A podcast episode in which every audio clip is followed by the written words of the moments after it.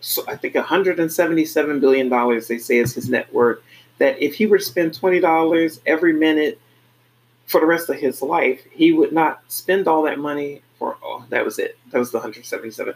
He's so rich that if he were to spend twenty dollars every minute uh, for the rest of his uh, life, it would take him 177 years to spend all the money he has. And that same person is has employees protesting because they can't get protective equipment during this whole coronavirus thing.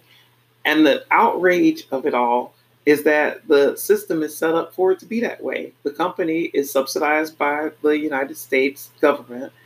So they're getting tax money to stay in business. They're not paying anything in taxes because of how it's set up. And getting richer and richer and richer while the uh, employees struggle and even get fired if they even speak out against it. So um, that's the system we have here in the United States.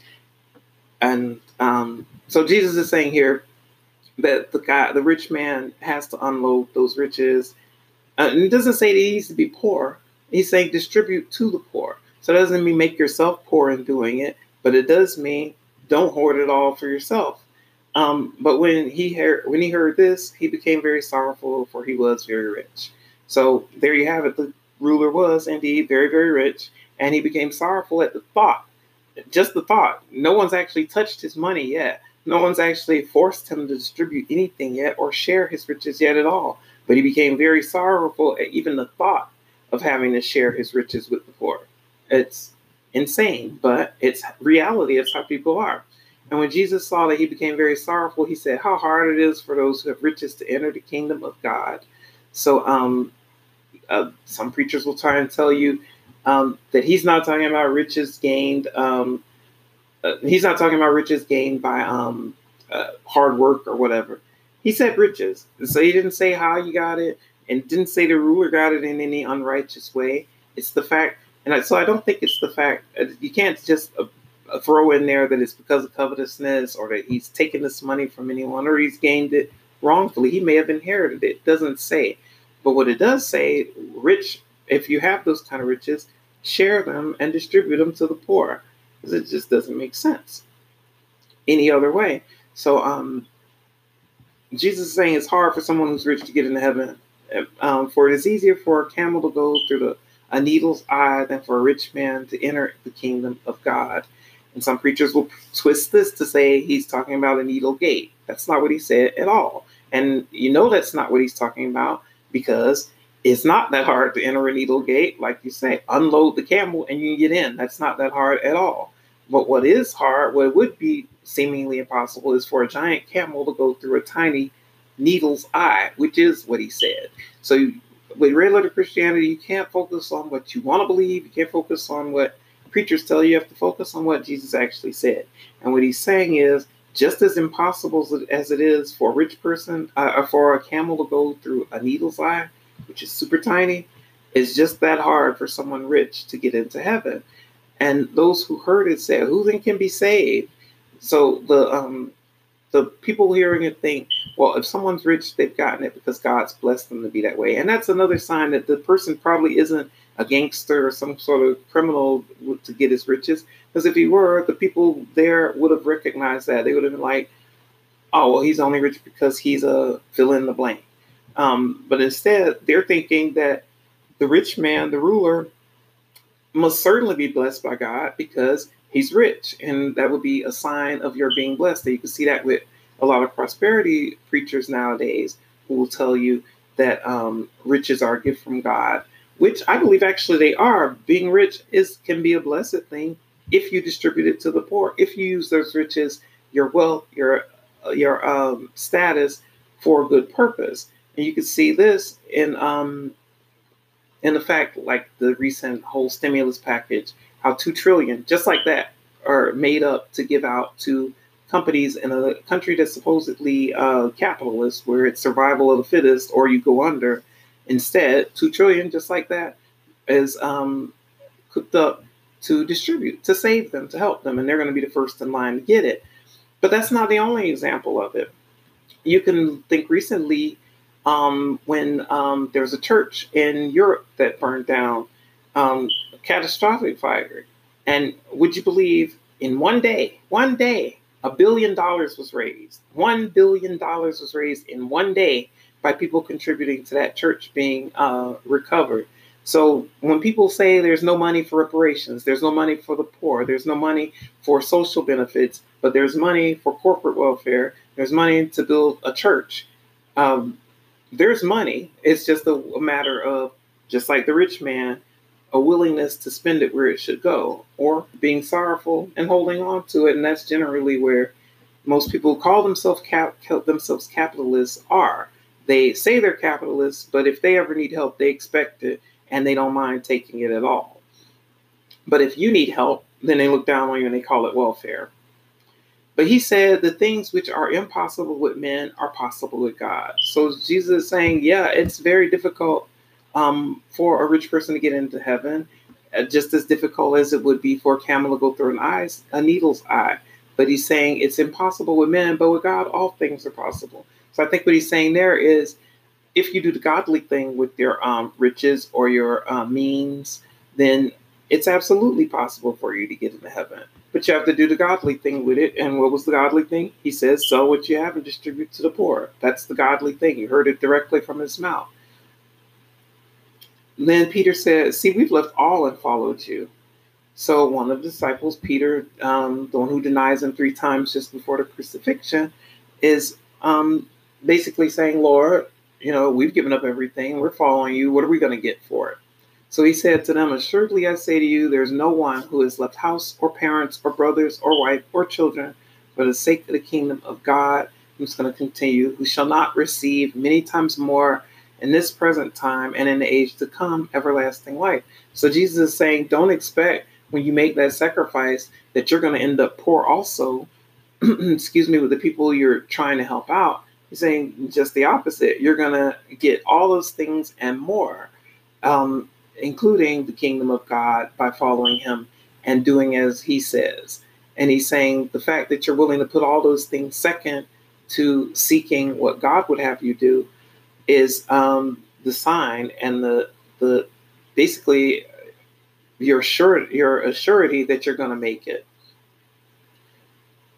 Then he took the twelve aside and said to them, Behold, we're going up to Jerusalem, and all things that are written by the prophets concerning the Son of Man will be accomplished.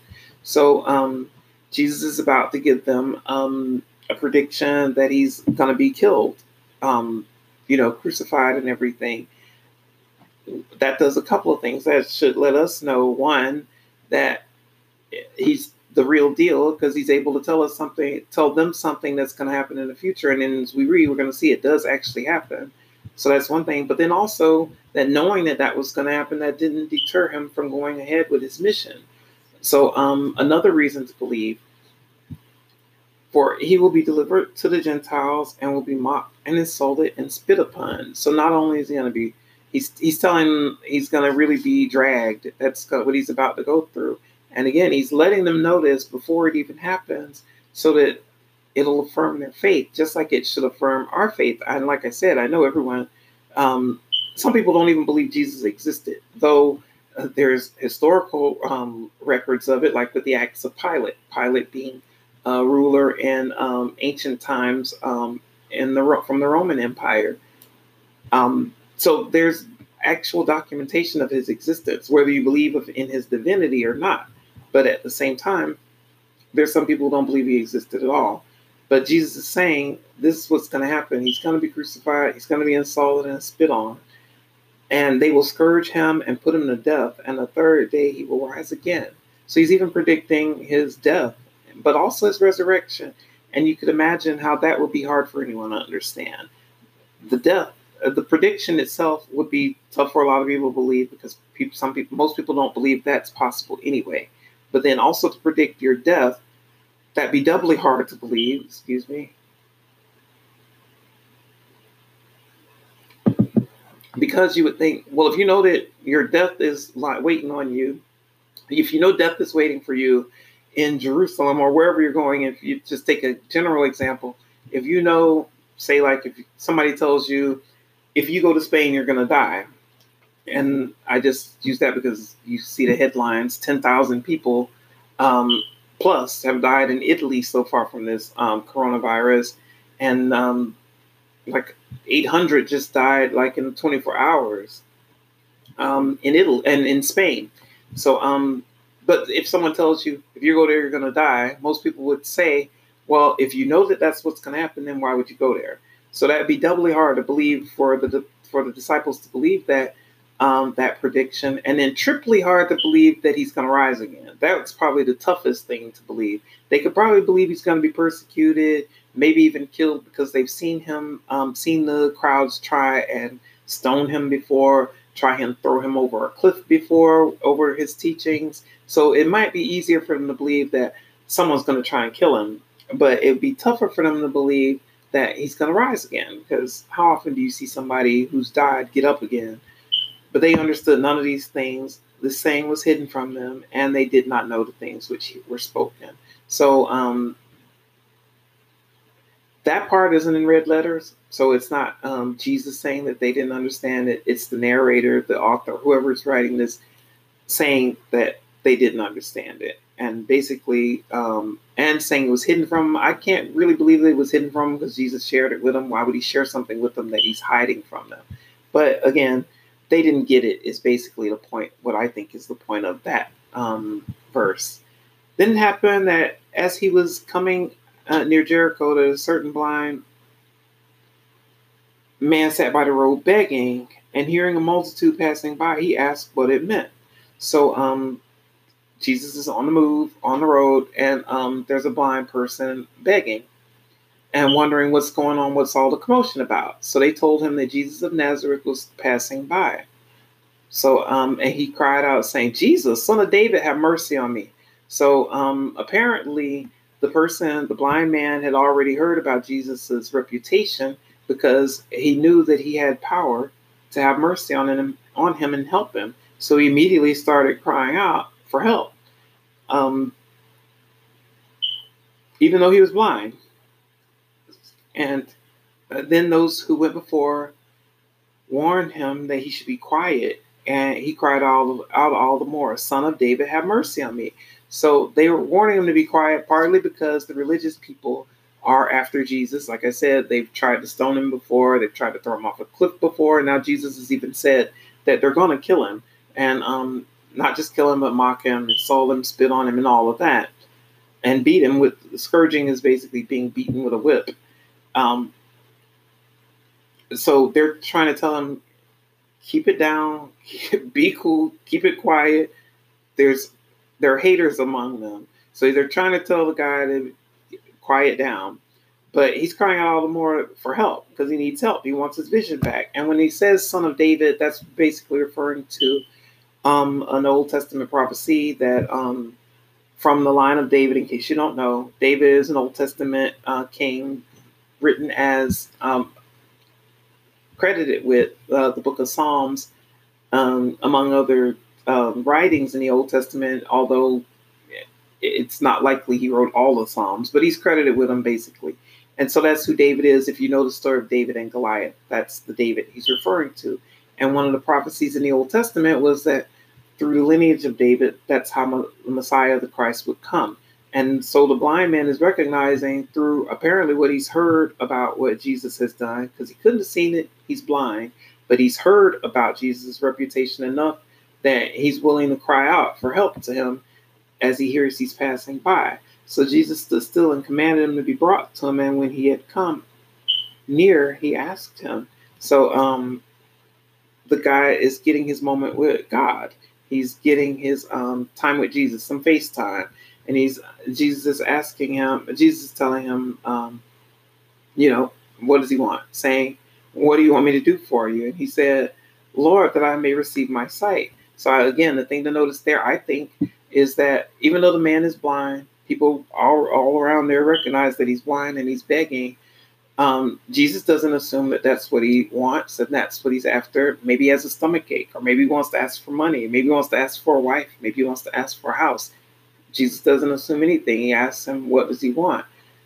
Which is kind of nice. I mean, when you think about how people, marginalized people are treated, um, including disabled people, handicapped people, are treated less than. It's really a shame.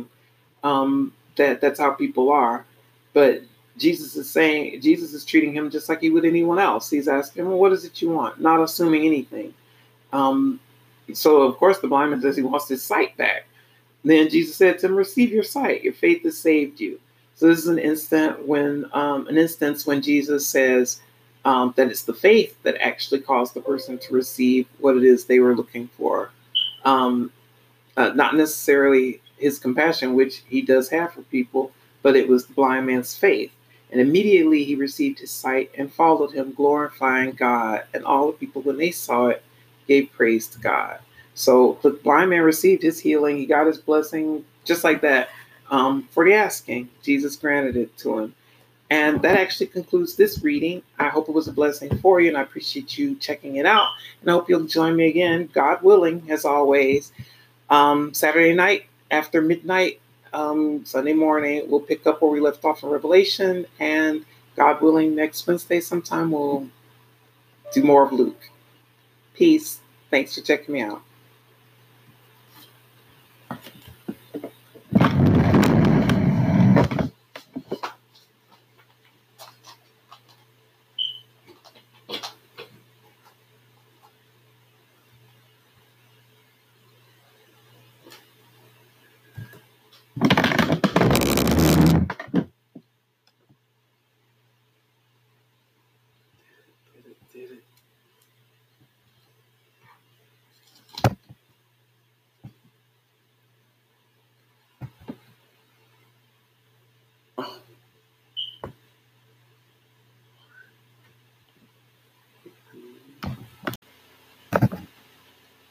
Welcome to the Naked Truth. As always, if you arrived expecting to see nudity, you came to the right person. Just go to my website, it's hungtgirl.com. You can click on the pictures there. They are free videos that I upload and update every week. Um, feel free to check out the um, the um, other side of me, as it were. You can see um, how to get a membership, a subscription, make a donation, or just check out the free stuff. Uh, like I said, it's updated every week. I put part of what I do, what we do here, um, there also. So feel free to check out those lessons also at the Living Water Chapel and the Naked Truth links there on my site. Um, so that's the site, um, and that's that side, the nudity. But if you um, know what we do here, we actually go over the Gospel of Jesus Christ, chapter by chapter, and verse by verse. It's called Red Letter Christianity, basically, where that's what you focus on, giving Jesus the last word when it comes to what you should believe as a Christian. So, um, and as always, you may not know it, but in the Bible, Jesus's words are only in truly in four books: Matthew, Mark, Luke, and John. The letters in red. Um, and then there's a little bit sprinkled in Acts, in the Acts, which comes after the Gospels. And then there's um, Revelation, which is also attributed to Jesus, but it's kind of specious as far as its author's origin. It's not believed to actually be John the Apostle or John the Baptist, but some other John, but it's unknown. But it does have some red letters in it, so that's what we go through, go over on um, Saturday night, Sunday mornings. But since it's Wednesday, we're going to pick up where we left off in the book of Luke. And um, we were in the book of Luke, chapter 17. So, um, just a quick recap of what happened there. Jesus warns us that it's uh, very dangerous to offend, in other words, hurt or harm or mislead uh, young people, children, little ones. And I don't think he means just little kids, although that's what he used in the reference there. I think he means false teachings as far as any of his um, children, his followers, and um, misleading them with false teachings, especially when you know they're not real. So that's how Luke 17 started out. Then it went into um, basically faith and duty, which is would be when people do it. There's an example would be um, well, well, let's go what he said. The disciples were um, asking Jesus um, to increase their faith and about what kind of reward they would get. Um, and Jesus was saying, when you do what you're supposed to do, um, you don't expect a thank you. You're doing what you're supposed to do anyway. Um, it's sort of like how, if you want to think about how this term is overused a lot nowadays, calling people heroes. And some of the things people do are absolutely heroic. But I mean, just in um, when you think about it objectively, when you see firefighters or police officers or even military people or um, uh, rescuing people, or if you see um, things like that, if you see things like that happen, they're wonderful, good things that people do but that's not really heroic because they're being paid to do that. They're being compensated to do that. So it isn't really heroic unless someone does something altruistically, freely, with no incentive of their own, no um nothing to that they're going to get out of it. Say so, like if a stranger walking by, excuse me, and um, sees someone in need and helps them, like even a broken down car or a beggar on the streets needing something. That's what's heroic because you're doing something you're not being compensated to do, not compensated in a physical sense, as in a worldly sense, but you'll be compensated for it in a spiritual sense. God sees those things. But um, that's not to minimize what um, our military does, what uh, people in uniform do, not at all, not to minimize that at all, just saying that's not really heroic. And it takes bravery to do those things, but it's not really um, being a hero if you're being paid to do those things. You're really just doing your job. And that's what Jesus is saying here. Um, that yeah, you if you follow his instructions and do what you're supposed to do, that's wonderful, that's good, but don't expect praises and thanks for it. You're doing what you're supposed to do. Excuse me. After that, um, Jesus went into um, and um, he performed a healing of 10 different people with uh, disease, leprosy. And um, only one of the people turned back to say, even say thank you. And um, did, Jesus didn't take back the blessings. At least it doesn't say that he did and cause them to be cursed again just because they didn't say thank you. Instead, like he just preached, that it's your duty to do what you're supposed to do, um, to do the right thing. Similarly, he went on, he let them have the healing, but he pointed out that only one person turned back to say thank you. And it wasn't one of the ones you would think it would be. It wasn't one of the people who were of the um, the um, group who you would expect to be pious and religious and um, appreciative and show it, it was instead a foreigner. So that sort of goes to the message of today where people villainize foreigners who are just looking for asylum, um, not breaking any law, and people still villainize them. They're treated horribly, put in cages, and um, even denied entry when they're just looking for help. So um, you can kind of see that on we reap what we sow because now America leads the world in at least reported cases of the coronavirus. And um, there's not a whole lot of people lining up to help us. But, you know, it's a cooperative effort around the world that, you know, it may hopefully wake people up and realize we're all in the same boat, no matter what color you are, no matter what your gender is, no matter what your sexual preference is, no matter what your religion is. We're all in the same boat. The disease does not see any of that stuff anyway, so that's what happened in 17. Um, and then Jesus gave signs of what would to look for um, before his coming, and um, that'd be the second coming of Christ. Um, and we basically went over how a lot of preachers will confuse, try to confuse you with the different signs that Jesus says to look for.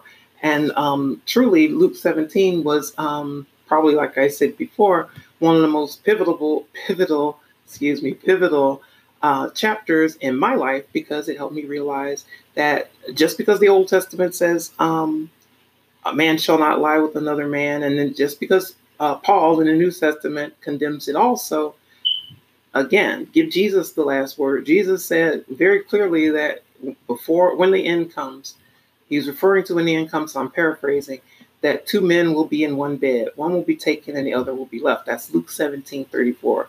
So even though the Old Testament says that it's abominable for a male to lie with another male, Jesus is letting us know as Christians that's not what's going to be the deciding factor. That's even then, with two men in one bed, and then even follow it, two women will be grinding together. That one of them will be taken and one will be left. So don't let people condemn you because of your sexual preference as far as uh, same sex stuff goes, because that's just not something that's Christian. So anyway, um, that's how Luke 17 went. If you like, grab your Bible. We're going to pick up with Luke chapter 18, verse 1. And if you don't happen to have your Bible handy, you can just um, listen and either way be blessed. Um, and I'm still learning this whole Twitch platform, but God willing, I'll figure it out and how to maybe um, put the words up here so that you can see them as I read them, just in case you don't have your Bible. So pray for me on that. So anyway, we're going to pick up in Luke chapter 18, verse 1. Then he spoke a parable to them that men always ought to pray and not lose heart. So um, basically, be persistent, be diligent, don't give up. Uh, saying there was a in a certain city a judge who did not fear God nor regard man. you can kind of think about this as um, some of the rulers of the world nowadays. They're not very uh, godly. They don't care about they. They couldn't quote you a Bible verse. They don't live that. They think it's you know not something for them, which is not just leaders, but a lot of people believe that. But um, in this case, Jesus is giving us a parable of someone in power who doesn't regard God and doesn't think much of people either. Um, now there was a certain widow. Now there was a widow in that city, and she came to him seeking, saying, "Avenge me of my adversary." So you can think about this as someone who's basically going to court and asking for relief from a judge. Um, and she's a widow. So when you think about a widow in the Bible, it generally means that they've lost their husband to some sort of war or something, and the woman um, is left to fend for herself. And he would not for a while, but afterward he said within himself, Though I do not fear nor regard man, and you see I left the word out there because obviously I do fear God, or I wouldn't be doing this um this um this. But so the, the judge doesn't fear God and he doesn't think anything of man either. He's uh, yet because this widow troubles, I will avenge her, lest by her continual coming she weary me. So he's saying here that a judge and if you want to think about it, you can think about uh, the really um, testy uh, judge that's on TV. She's been on TV like 20 years now, and you can see how she is with people. Um, she'll tell people quick that she doesn't want to hear them tell her about God, and she will get them together quickly too if they say the wrong thing. And this is actually probably her, I think, her last season of being on TV. And uh, but you could think about her as an example. And and her being testy like that kind of doesn't make much sense unless she's in some sort of dealing with something we don't know, which all of us are. But when you think about someone who makes basically $50 million a year to do 47, to only work 47 days out of the year, that's a whole lot of money for um, less than two months worth of work. Not that she's not entitled to it. Obviously, she is. That's what she's getting.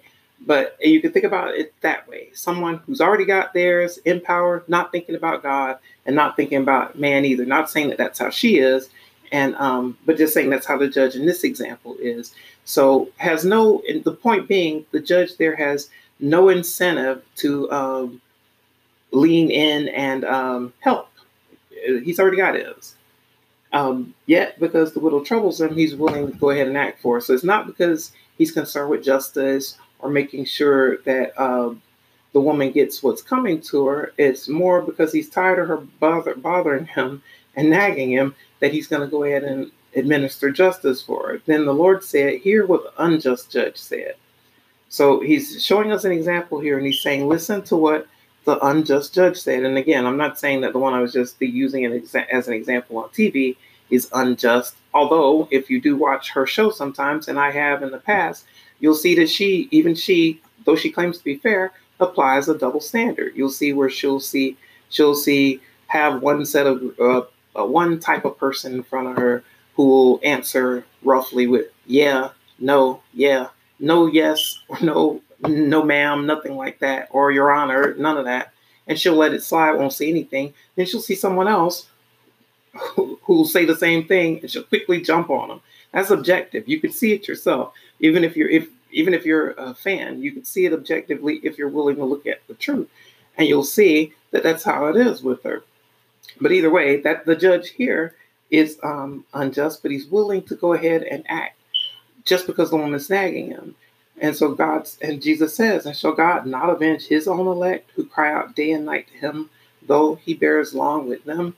So he's saying here that if humans are willing to go ahead and do what they're supposed to do, excuse me, not out of a sense of obligation or a sense of decency to do the right thing, but only because someone is nagging them.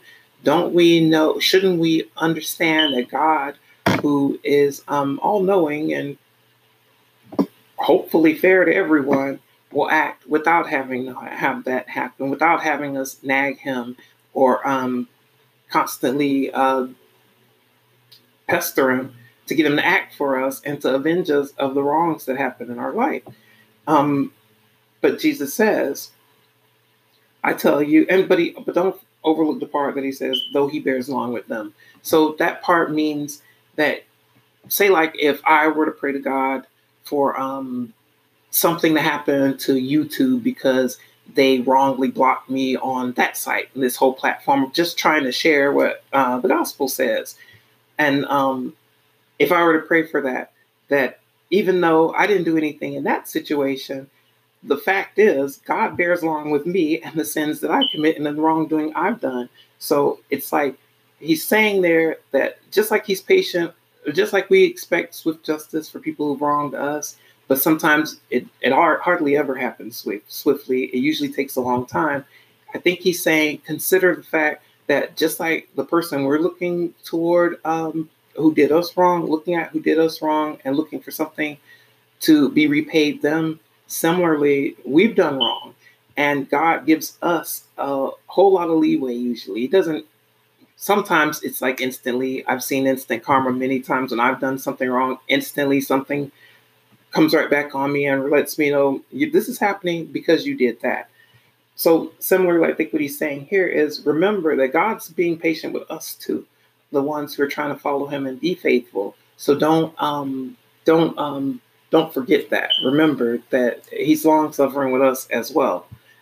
I tell you that he will avenge them speedily. Nevertheless, when the Son of Man comes, will he really find faith on the earth?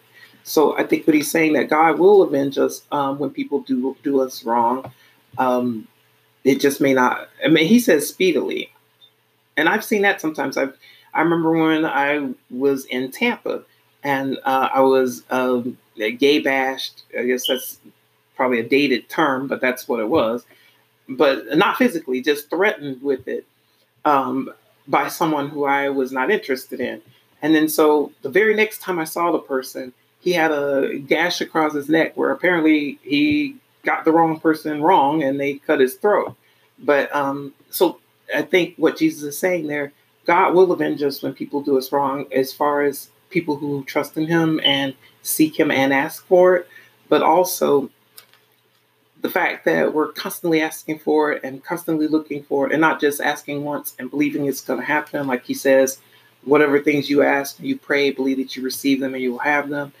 Asking for something repeatedly seems like you don't actually believe that you are going to receive it when you ask for it. So um, if you really believe that you received it you really just ask once and then believe that you receive it and wait for it.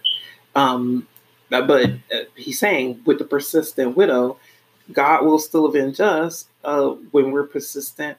But at the same time, it's probably going to be a little disappointing for God the fact that we don't actually have very much faith that He's going to do for us like He like we uh, believe Him to. Also, He spoke this parable to some who trusted in themselves that they were righteous and despised others. This is easy to see. You see self-righteous people all the time who think they're holier than thou, and He's giving us a parable here. Two men went up to the temple to pray, one a Pharisee and the other a tax collector. So the tax collector part is easily easy to understand. It's someone most people despise, and the Pharisee is basically a religious leader. Um, so you, the parable is someone who is uh, religious, and uh, and when I say religious, that doesn't mean um, necessarily he's saved or sanctified or even right. It's just that they're religious. They do something religiously repeatedly as a ritual. That's really what religion is. Religion doesn't necessarily have anything to do with um, Christianity. Um, but in this case, um, it's a religious leader and a tax collector, and they've both gone up to pray. The Pharisee stood and prayed thus within himself God, I thank you that I'm not like other men, extortioners, unjust, adulterers, or even as this tax collector. Um, as a if you're in the LGBT community, um, then you could probably understand this because people often look down on you and make you feel like you're less than or, you know, damn the hell or whatever, just because of who you are, not knowing anything about you. But just for that um, fact, they'll think, oh, I'm better off than you. I know you're not making it into heaven. That sort of attitude. Um, I fast twice a week. I give tithes of all that I possess. So the person here, the religious person, is praying, and rather than focusing on, say, like the word of God when you're praying, or praying for God's will, or even like the persistent widow in the previous parable, praying for um, a balancing of the scales, of vengeance on someone who's wronged you, this person is praying and in listing off to God all the wonderful things that they've done, as if God doesn't see it, as if God wants to hear that. But that's what a lot of people do. They point out their own self righteousness, even to God. And the tax collector, standing afar off, would not so much as raise his eyes to heaven, but beat his breast, saying, God, be merciful to me, a sinner. So this, uh, the tax collector, who's despised by uh, society generally, um, is actually the humble one, who's there praying with humility just for forgiveness, which actually is something. If you remember the Lord's prayer, that's one of the lines there: uh, "Forgive, forgive us our debts as we forgive our debtors." Um, so, the tax collector, who's despised, is actually the one who, with the prayer that makes more sense. I tell you that I tell you, this man went down to his house justified rather than the other. For everyone who exalts himself will be abased, and he humbles himself will be exalted. So Jesus is saying there um, a message he said before that if you're gonna lift yourself up, puff yourself up, make yourself out to be so grand and wonderful and fabulous, you can do that. Uh, but at some point, you're gonna be brought low.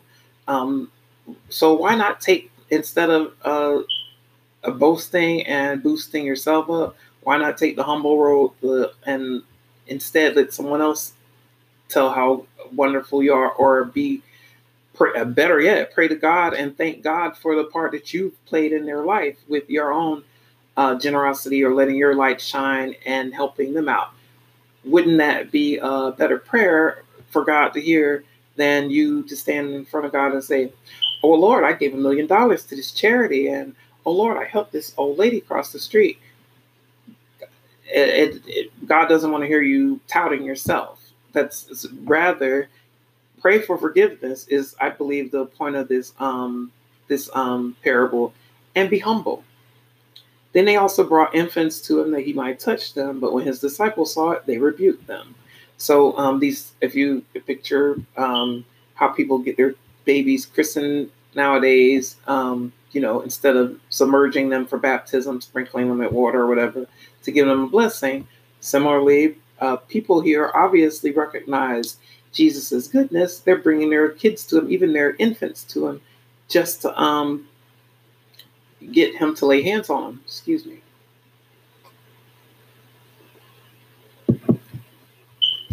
And notice how the disciples responded. They didn't want the kids around, basically telling them to scram but Jesus called them to him and said, Let the little children come to me and do not forbid them, for of such is the kingdom of God. So Jesus is saying, don't block anyone from trying to get to Jesus. Don't try and block anyone's way from trying to find salvation, whether even if it's a little kid, especially the little kids. And he's saying, I think he's saying um, that you have to enter, you have to have faith like a little child, like how children believe Santa Claus, Santa Claus is real. Santa Claus isn't real, but children have the faith in it and believe it like completely until they grow up and learn a little more. He's saying similarly that um, we should have the faith, that sort of faith in Him. We can't see um, the kingdom, not physically see it, but uh, although it manifests itself in different ways that happen and different things that happen throughout life, similarly, you have to have that same faith, um, like a little child would, to enter the kingdom of God. Assuredly, I say to you, whoever does not receive the kingdom of God as a little child will by no means enter it. And I don't think he means as a little child, as in if you're not baptized as a little kid or if you don't find faith as a little kid, um, you know, as when you're younger, that you won't get into heaven. I don't think that's what he's saying. I think he's saying you have to have the approach that a little child would. Basically, basically blind blind faith that um, when it comes to God and the kingdom and salvation. And he's saying if you don't have that approach to it, um, uh, you won't get in. And a certain ruler asked him, saying, Good teacher, what shall I do to inherit eternal life? So you have a ruler here, so that's someone in power, and he's approaching Jesus um, looking for a direction himself. So Jesus said to him, Why do you call me good? No one is good but one, and that is God. I think Jesus is saying here, he's kind of impressed that the um, the rich person for one, because he said before, rich people will have a hard time getting into heaven because they've let their riches be their confidence, they've let their money be their defense, they've let their um, wealth be their uh, faith. That's where their treasure is.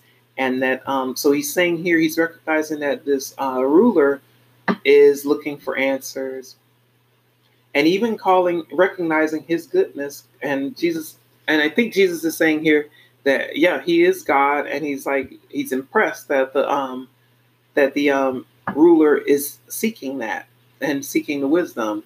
So Jesus said to him, "Why? Oh, um, you know the commandments: do not commit adultery, do not murder, do not steal, do not bear false witness, honor your father and your mother." So we could take those one by one. Do not commit adultery. That's um, not necessarily what you would think of as far as stepping outside of your marriage as the one that's with you. Um, because nowadays, and even back then, you could see in biblical times, it wasn't, although hypocrites nowadays will preach it's one man and one woman. It wasn't always that way. And if you're going to say things should be how they were in the beginning, then if you look back to the beginning, the patriarchs had many, many wives. It wasn't one to one ratio at all.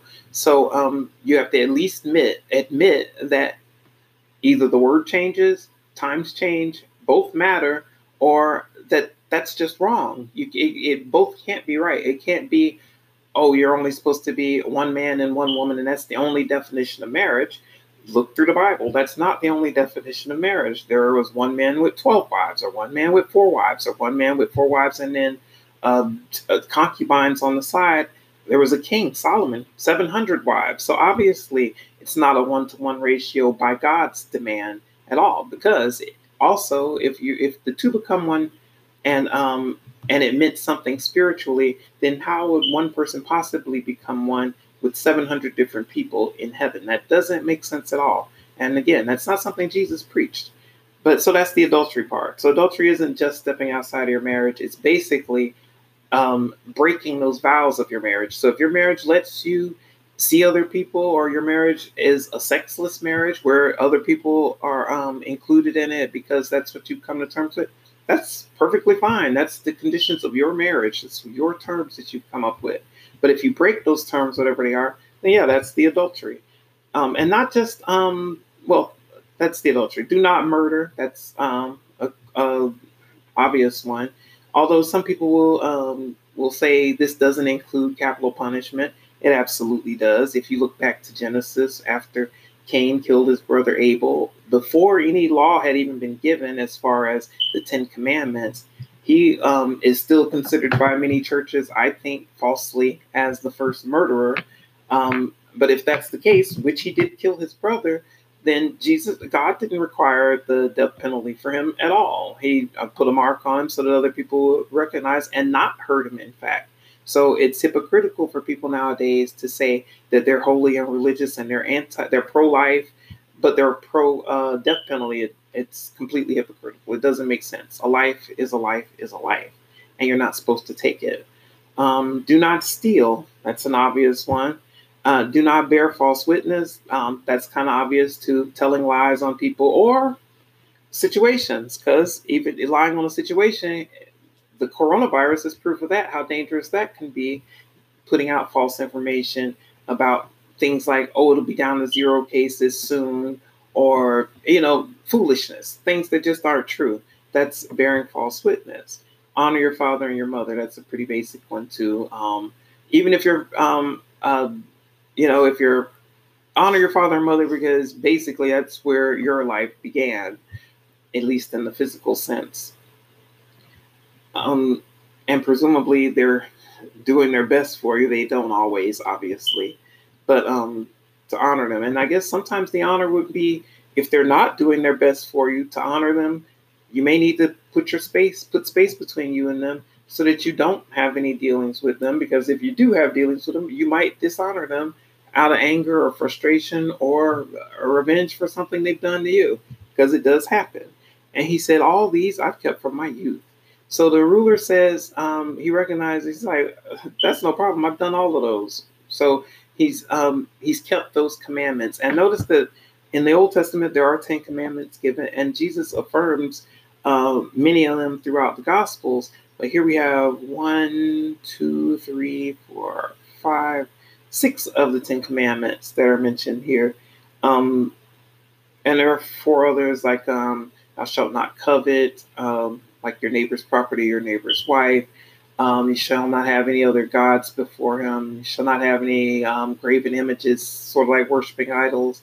So um, uh, there's different. There's like four more um, that aren't mentioned here, but these are the ones that Jesus tells him that he needs to recognize and focus on um, in response to his question. So when Jesus heard these things, he said to him, "You still lack one thing. Sell all that you have and distribute to the poor, and you will have treasure in heaven. And come follow me." So the one thing that he's lacking is charity. He's um, a ruler, so he's almost certainly got riches. He's got money. Um, so, and he's kept these other commandments. And this last one that Jesus tells him about um, selling what he has and giving to the poor, that's charity. That's considering your neighbor. That's loving your neighbor as yourself, which is also one of the uh, Ten Commandments. Also, and um, some preachers will twist this to say that he's saying that the guy was covetous and had gained all this wealth uh, by um, um, what is it called? Um, unrighteously. He's gained it. Say like if you like as a, a hitman, he's gotten his money that way or something like that. But that's not what it says at all. It doesn't say that he's guilty of covetousness at all. He's but it, he is saying that the man has plenty of money and that what he should do if he wants a treasure in heaven is um, distribute that to the poor and then come and follow me. So if you think about it in today's terms, up until